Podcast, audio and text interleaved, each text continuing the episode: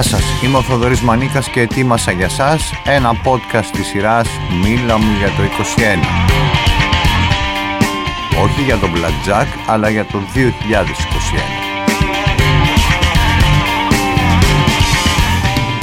Μίλα μου για το 21. Μια σειρά από podcast όπου οι προσκεκλημένοι μου, που δεν είναι οι συνήθεις μαϊδανοί των media, μιλούν για διάφορα, αλλά κυρίως για όσα σημαδεύουν τη χρονιά που διανύουμε. Σειρά podcast «Μίλα μου για το 21» συνεχίζεται με τη ραδιοφωνική συνομιλία που είχαμε με τον Σίρλι Ρούσος, τραγουδοποιό και τραγουδιστή.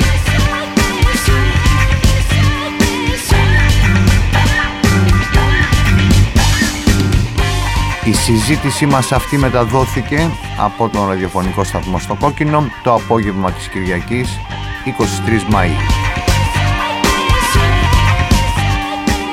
Τον Σύριλ Ρούσος μιλήσαμε για την περιπλάνησή του μεγαλώνοντας σε διάφορες πόλεις του κόσμου, τη βαριά κληρονομιά του ονόματος που κουβαλά, την περίεργη εμπειρία να εκδώσει τον πρώτο δίσκο του εν μέσω της πανδημίας και πολλά άλλα.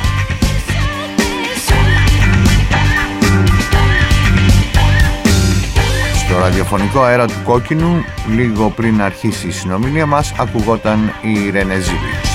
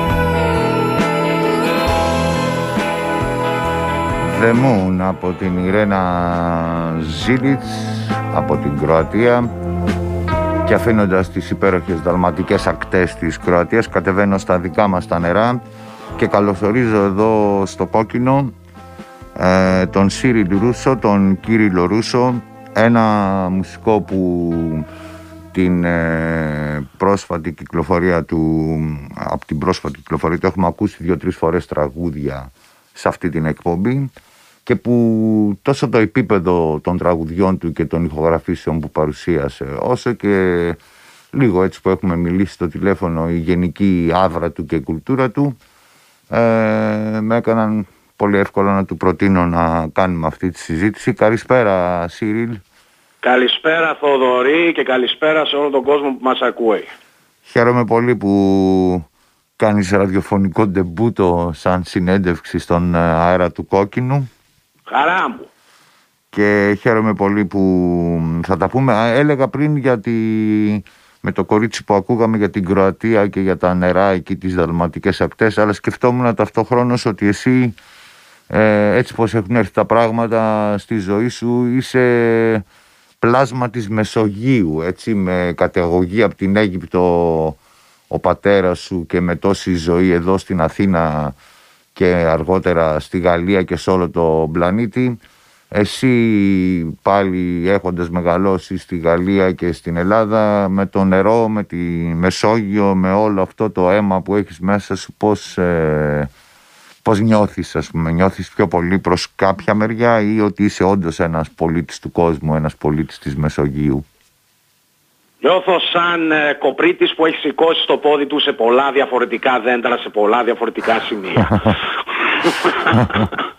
Ωραία, ωραία το έθεσες και χαίρομαι και που το έβγαλες από τη θάλασσα. Αλήθεια, ε, καταλαβαίνω φυσικά ε, πώς μεγάλωσες γύρω από τη μουσική και ε, από μικρό παιδί πόσα ερεθίσματα είχες από αυτό το περιβάλλον στο οποίο βρέθηκες.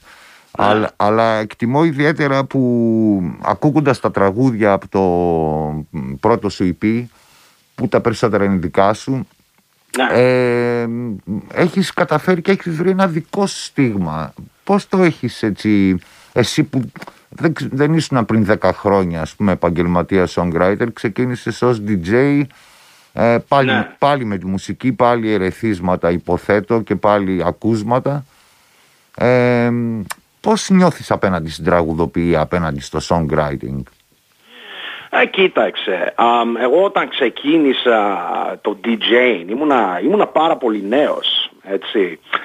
Και είναι, σαν, σαν, νέος, ε, σαν νέος είναι καταπληκτική δουλειά, δηλαδή είναι, βγαίνεις στα βράδια, με εκφράζεσαι μέσω στη μουσική, περνάς ωραία, γνωρίζεις κόσμο, σου ανοίγουν πολλές πόρτες, όχι επαγγελματικά, προσωπικά νομίζω πιο πολύ. αλλά όσο περνάνε λίγο τα χρόνια και οριμάζεις λιγάκι καλλιτεχνικά υπάρχει ένα limit στο DJ, το πόσο μπορείς να εκφραστείς. Mm-hmm. Καταλαβαίνεις τι θέλω να πω. λοιπόν για μένα ήταν, ήταν ένα, ένα, βήμα παρακάτω για να μπορώ να, να, να εκφραστώ περισσότερο από τι μπορούσα μέσω του DJ. Δηλαδή ήταν, ήταν πιο πολύ σαν μια φυσική εξέλιξη για μένα. Και καλά έκανες και ε, αυτή την ε, αλλαγή σελίδας πάντα μέσα στο μεγάλο γήπεδο της μουσικής ε, την έκανες ε, ζώντας πια όντας εγκατεστημένος ε, στην Αθήνα, στην Ελλάδα, έτσι. Εδώ είναι η έδρα σου, ας το πούμε. Ναι, ναι, χρόνια τώρα μένω εδώ. Εσύ ε, νιώθεις ότι η μουσική που θέλεις να κάνεις και που κάνεις ταιριάζει στο σημερινό κοινωνικό και μουσικό περιβάλλον της Ελλάδας; Να σου πω την αλήθεια Θοδωρή, δεν τα σκέφτομαι καν, για να είμαι ειλικρινής. Δεν, δεν είμαι κάποιος που προσπαθεί να ταιριάξει κάπου. Κατάλαβες; Κάνω ό,τι κάνω και ό,τι βγαίνει βγαίνει. Ε, πώς να σου το πω. Δηλαδή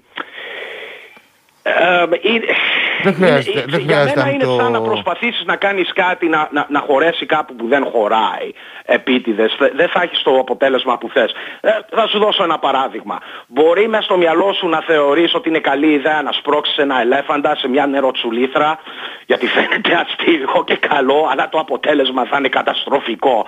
Λοιπόν...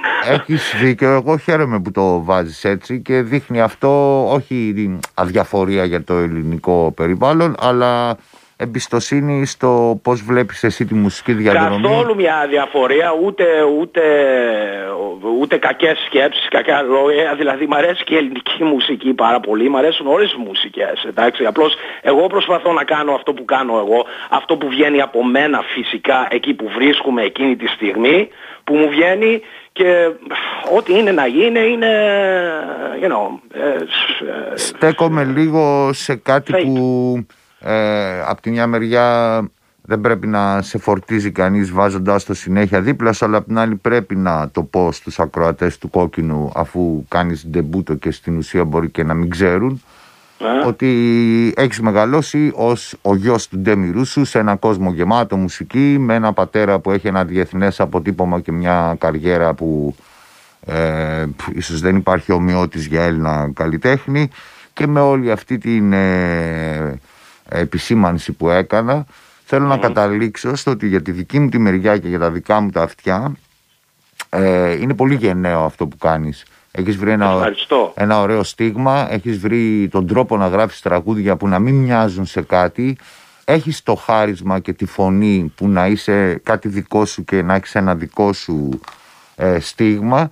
Και θα μου επιτρέψεις εδώ πριν συνεχίσουμε για να βάλω και τους ακροατές μας στο κόλπο να, να σταθώ σε ένα δικό σου τραγούδι από το πρόσφατο EP σου. Ωραία. Ένα ρέγγε όνειρο όπως για την ακρίβεια αποκαλείται.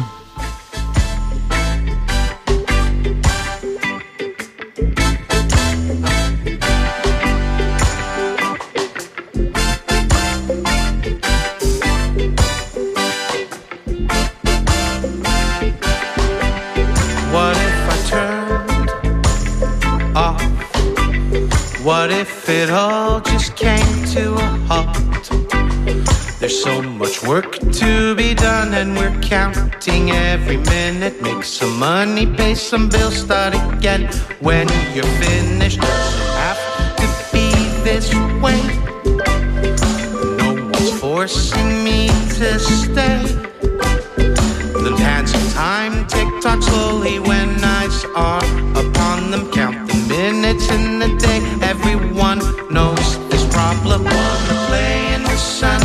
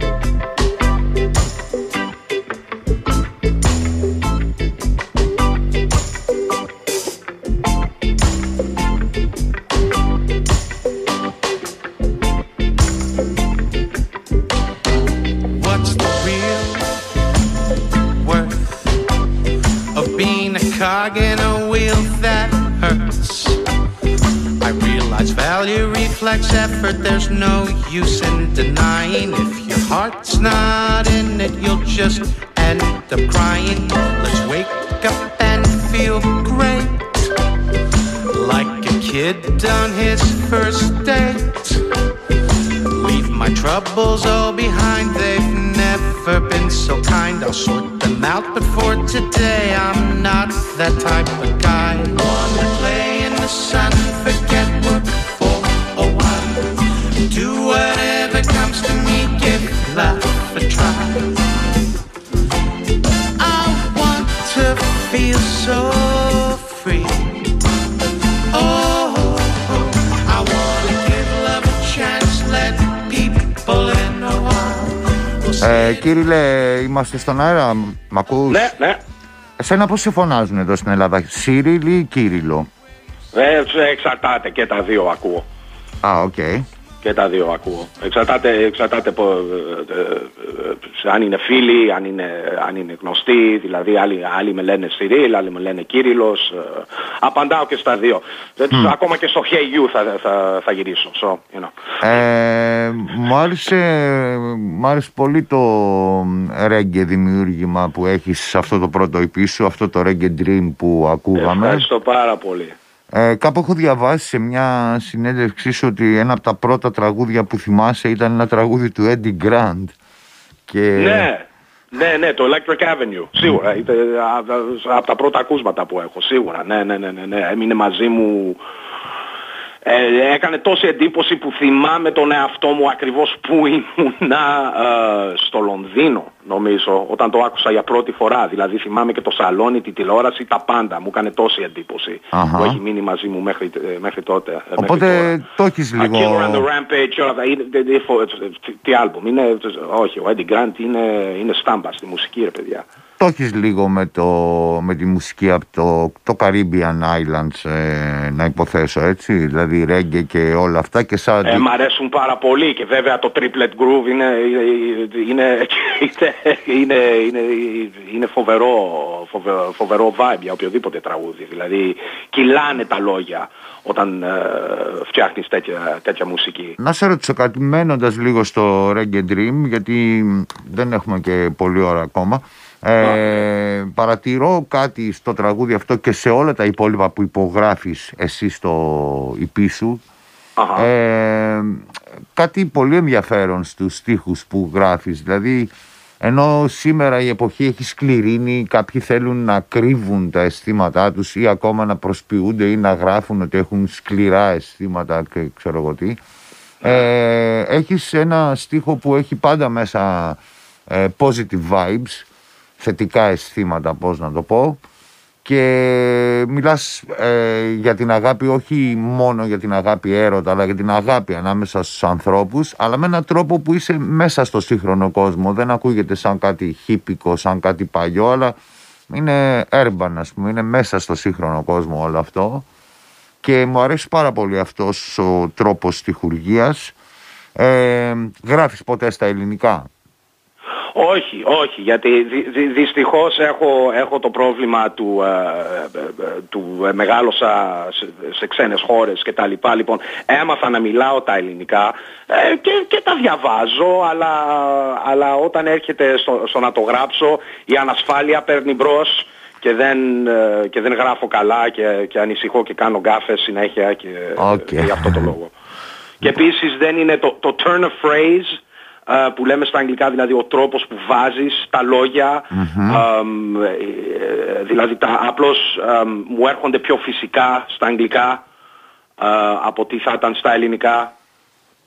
Ε, είναι ένα απλό και κανονικό πράγμα, ναι, μου φαίνεται πολύ, πολύ normal για μια, ναι, ναι, μια ναι, περίπτωση ναι, σαν τη δική σου. Τι θέλω να πω, θα σε αποχαιρετήσω ε, συγχαίροντας σε και για την επιλογή που έκανες για αυτή τη διασκευή στο On The Way Home των Buffalo Springfield Oh, ευχαριστώ ε, πάρα πολύ. Μ' αρέσει, ευχαριστώ δηλαδή, πάρα πολύ. Σκέφτομαι α, πολύ αυτό δύσκολα. Και ξέρεις, κάπως τυχαία ήρθε αυτό. Για να σου πω την Έχεις μεγάλη δισκοθήκη, γι' αυτό το τραγούδι δεν πέφτεις πάνω του εύκολα.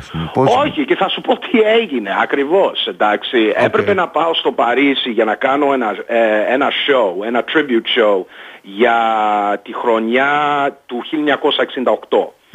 Ε, και με καλέσανε εκεί και μου είπαν «Ε, ε, πρέπει, πρέπει να διαλέξεις τραγούδια για ένα τραγούδι, whatever, από εκείνη την εποχη Και επειδή ήξερα ότι όλοι θα κάνουν Dylan και τα λοιπά, κοίταξα να ψαχτώ λιγάκι να δω, OK, okay, σε αυτή τη χρονιά που βρισκόταν ο Neil Young εκείνη τη στιγμή μου ήρθε σαν, σαν έμπνευση και όταν άρχισα να ακούω αυτό που κάνανε οι Buffalo Springfield, ειδικά με αυτό το τραγούδι, α, λό, λόγω της, ε, της ε, εποχής κιόλας και ε, με το το Βιετνάμ και τα λοιπά, δηλαδή κάτι είχε αυτό το τραγούδι που, που με τράβηξε σαν ιστορία ήταν σαν να βλέπω μια ταινία μικρού μήκου σχεδόν. Μπράβο σου που το διάλεξες. Ε, δείχνει και εγώ στο νομίζω ότι παγκοσμίως είναι τρομερά σπάνιο να διασκευάσεις σημερινό συγκρότημα. Δεν ξέρω τι έχει γίνει παλιά αυτό το καλά, τραγούδι. Σίγουρα, σίγουρα. Απλώς τέριαζε πολύ και πήγαινε πάρα πολύ καλά όταν πήγα εκεί. Δηλαδή το τραγούδι ε, ε, δηλαδή, πήγε καλά και όταν γύρισα στην Αθήνα είπα ξέρεις τι Ας το ηχογραφήσουμε και να δούμε τι θα γίνει. Και, και πολύ καλά. Όχι, ήταν απλώς αυτό που λέει Kismet, ας πούμε. Ήταν, Kismet, ε... yeah. ναι.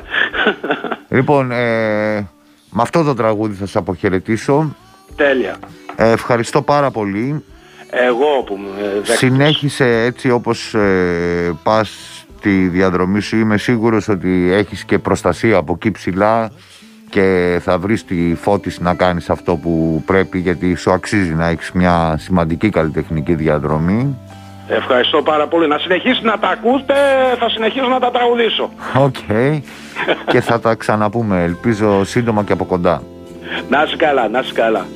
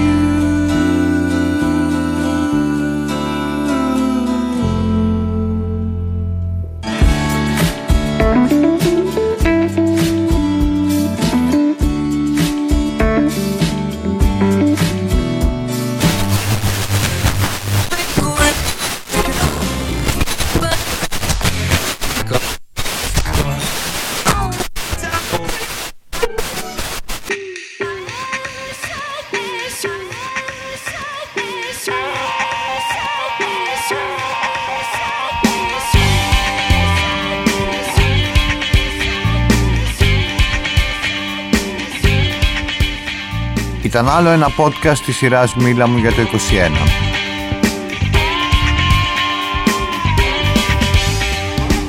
Σήμερα ακούσατε το podcast με τη ραδιοφωνική συζήτηση που είχαμε με τον Σίριλ Ρούσος που είναι τραγουδοποιός και τραγουδιστής.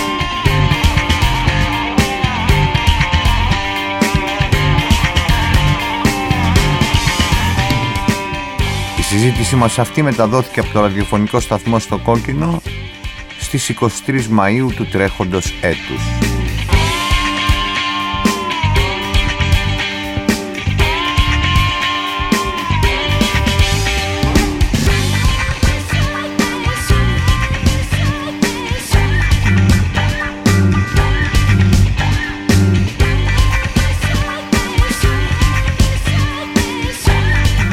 Στην κονσόλα του Κόκκινου ήταν ο Γιώργος Μπαλούμης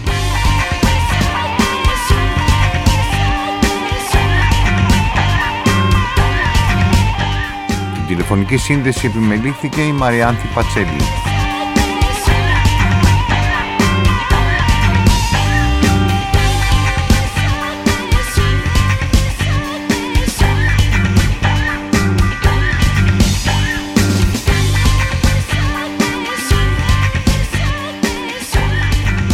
Ακούστηκαν τραγούδια με την Ιρένε Ζήλιτς και τον Σιρίλ Ρούσος.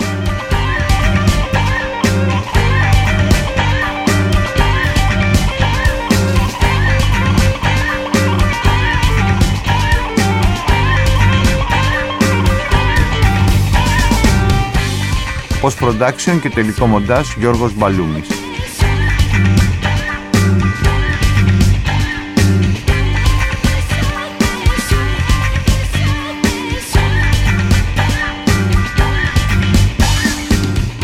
Ήταν μια παραγωγή του Θοδωρή Μανίκα για τον ραδιοφωνικό σταθμό στο Κόκκινο.